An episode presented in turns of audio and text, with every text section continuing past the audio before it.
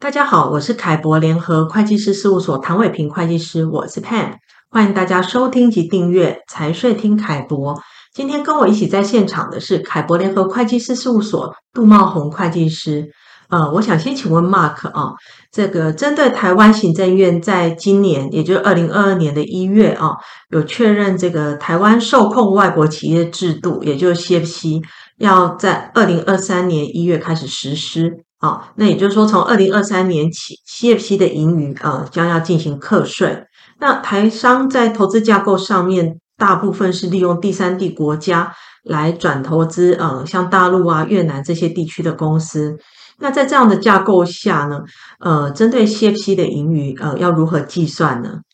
好的，这个 CFC 的盈余计算方式哈，是用台湾认可的财务会计准则来计算，税后净利为准哈。而台湾中小企业普遍采用的一般公认会计原则，也就是企业会计准则公报，这个就是 EAS 哈。那在这个 EAS 下面哈，对于这个转投资的会计处理方式，呃，会依是否有重大的影响力或是控制力而有所不同。那原则上来说，直接或间接持股转投资达百分之二十的话，哈，就是属于有重大的影响力哈，那就是该用权益法来进行这个会计处理。所以反过来说，如果没有重大影响力的话，那就是该用成本法来进行这个会计处理。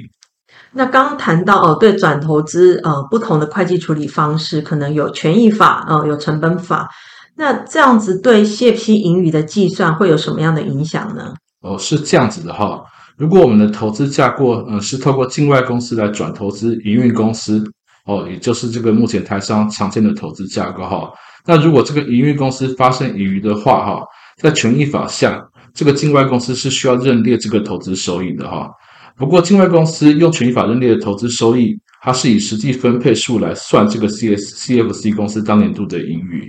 所以，如果营运公司没有决议盈余分配的话，哈，对 C F C 当年盈余是没有任何影响的哈。但是如果采用的是成本法的话，啊，盈余公司产生的损益对境外公司来说是不用认列的。所以对 CFC 的当年度盈余也是没有任何的影响。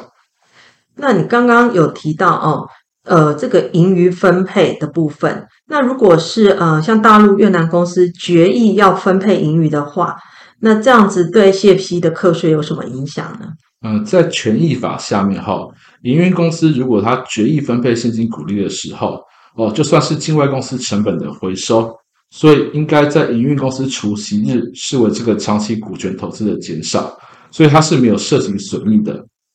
但是因为有实际分配到这个境外公司啊，哈，所以要将实际分配数加回计算 CFC 当年度的盈余。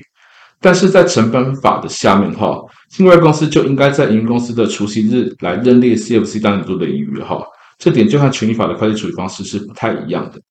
那如果呃，假设有另外一种状况哦，就是比如说一个大陆公司呢，它可能要在呃要进行上市，比如说要在大陆 A 股上市，那它变成上市公司，它有市价的波动哦，那会不会因为市价的波动而影响这个 CFC 当年度盈余的认列呢？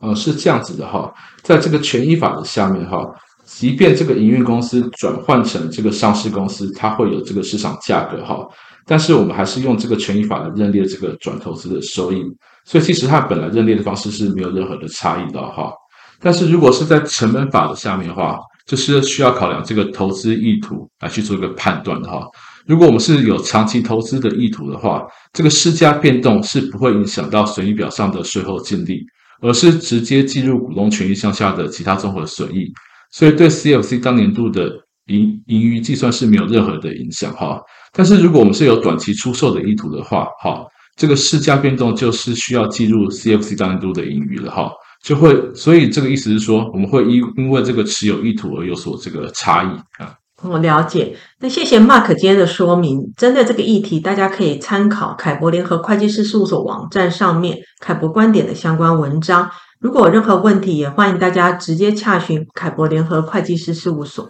谢谢大家今天的收听。